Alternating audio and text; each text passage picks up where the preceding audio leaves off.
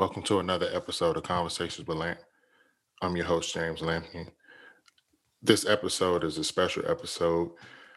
There will be no guest on this episode. This episode is dedicated to a good friend and supporter of mine, Mr. Juan Ball. I'm doing this episode because I got word the day after Thanksgiving that Mr. Juan Ball passed away. First of all, my condolences to his family and his friends. I know that was very tough to deal with. I found out Friday again, right after Thanksgiving. I was walking with my family, and I got a call from a family, my cousin, my wife's cousin, because we all know him, and she told me the unfortunate news. It was very hard for me to deal with. I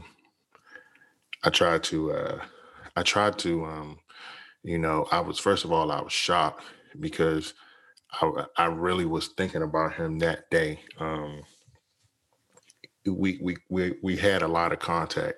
We talked pretty often, and a lot of times when I would post on Instagram, he would always be there. He was very loyal. Excuse me, very loyal and very supportive. And I noticed, after a while that I hadn't heard anything from him. And, it kind of threw me off a little bit. And I thought about it, and I said, I need to text him.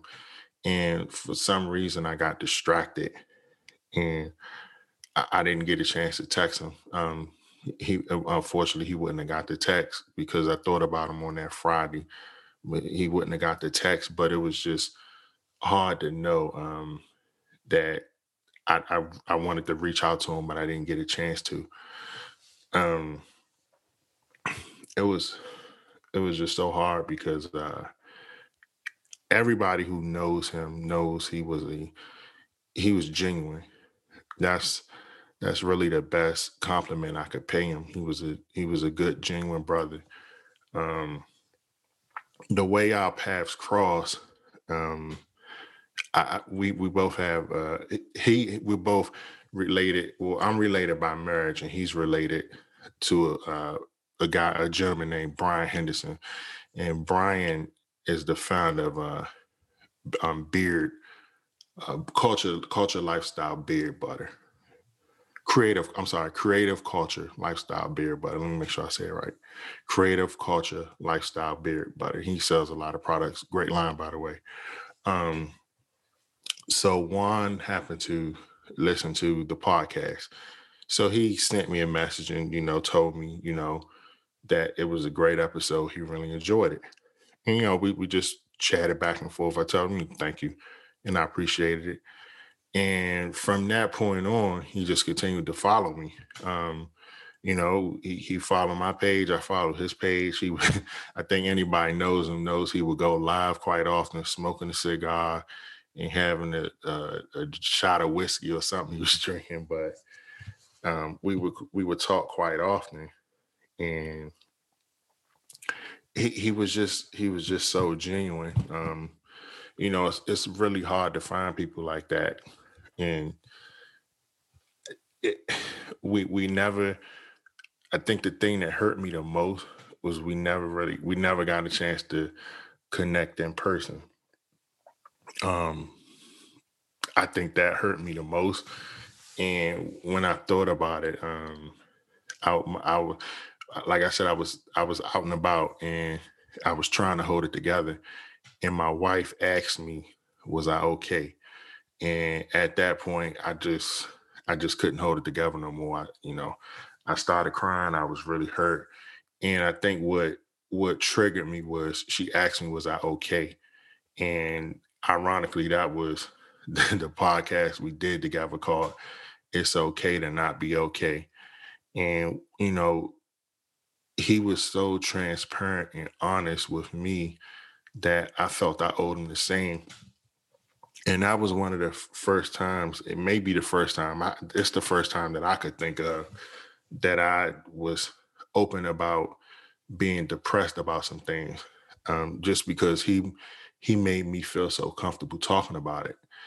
And we had talked for a long time before we even recorded the podcast. That's how we ended up recording, because he just called me out the blue one day. And like, I don't know why he, you know, it was just God sending him my way to check on me. So he sent me a text, and we ended up calling. I ended up calling him, and we talked for a good about 25, 30 minutes. And we just talked about life and, you know, the challenges that's ahead for both of us, the things that we're dealing with. And he just was so honest about it. And he just was like, hey, man, you know, maybe we should do a podcast about it.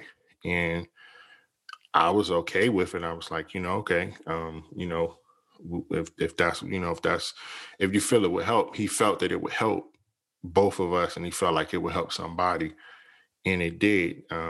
Just to hear, you know, two men talking about depression and our issues, I think it did help somebody. And after that episode, we continued to stay in contact. We were always in constant contact. And he was going through a rough time, but things were starting to look up as far as his job, his career. He started out in Baltimore, but he moved on to New York. And he had a great opportunity. He was working on a tutoring business, and things was just looking up. And I was so happy for him. And I told him I was proud of him. And, you know, I was so glad things was coming together, because I knew what he deserved. It was so good to see a man who was so genuine, to see things come together. So when I got the news that, you know, he was no longer with us, it really hurt me like that. I never thought that someone that I've never met could have a big impact on my life. It's one of those things that shows how powerful social media can be. Just, you get the chance to meet people who will touch your life forever. And he did. I remember him for as long as I lived, just because he was so genuine. He called me. He called me again. He called me when he was always doing that. He would call me or text me. And he just was talking to me one day, and he said, man, you know, one day you're going to have a national show, and I can't wait.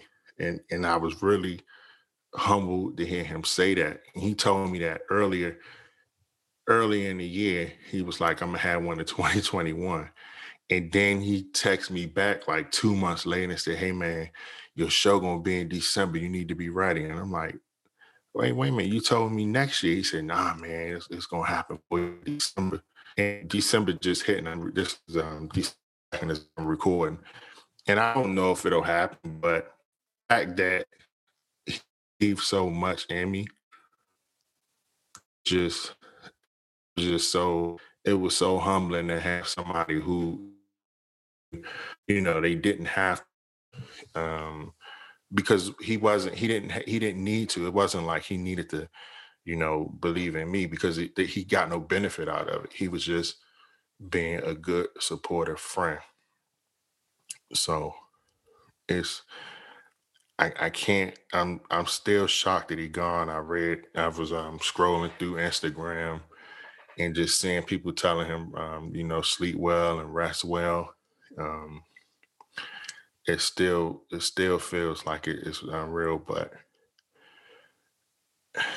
you know, you just never understand, you know, you don't really understand why things happen the way they do. You know, I wish he had more work to do here, but I guess, you know, God decided it was time to bring him home, and his work was done. So, you know, I can't be the one to question God, you know, and I know Juan wouldn't question God. So, we just, you know, I'm just, you know, I'm moving forward, and I'm sure his family, you know, we're all going to miss him, and it's going to be tough, but, you know, we're just all going to move on, and we're going to do things that make him proud. So it was truly an honor and a pleasure interacting with him for that 1 year that we met. You know, God brings people in your life, and and they have an impact on you. And I never thought that somebody I never met in person would have this kind of impact on me. But I thank God that, you know, we did meet. Again, my prayers go out to his family, to his friends, just everyone who was affected by his death. I'm just going to continue to do my best to make him proud. He told me I'm going to have a national show. I believe him, and I'm just going to keep doing everything possible to make sure that his words come to pass. So thank you, brother, just for believing in me and being so genuine. Just sharing my word, because, you know, people don't realize in the beginning, that's when it's the most important. Like, I don't have 1 million followers. I have a little more than 1,000. So for that one share that he made, he exposed me to some people that I never would have met on my own. So I'm forever grateful for that. And I just going to do my best to keep pushing forward and keep making great content. And, you know, I pray that, you know, he would be proud. I know he see what I'm doing, and I know he could hear that. So, man, you know, I didn't get a chance to say I love you. And I do. Like, I love you, brother, and I'm sorry to see you go so soon. I'm sure, you know, we'll meet up. I don't smoke cigars, but, you know, we'll do something when we meet up again. So rest well, brother, and we're just going to continue to move your message forward and make you proud. I want to thank everyone for taking the time to listen to this. Just me sharing my heart and my words. Again, my condolences and my prayers to his family and to his friends. I pray for your strength, and I pray that you continue to make it through one day at a time. Thank you all for listening to this episode. Have a good day.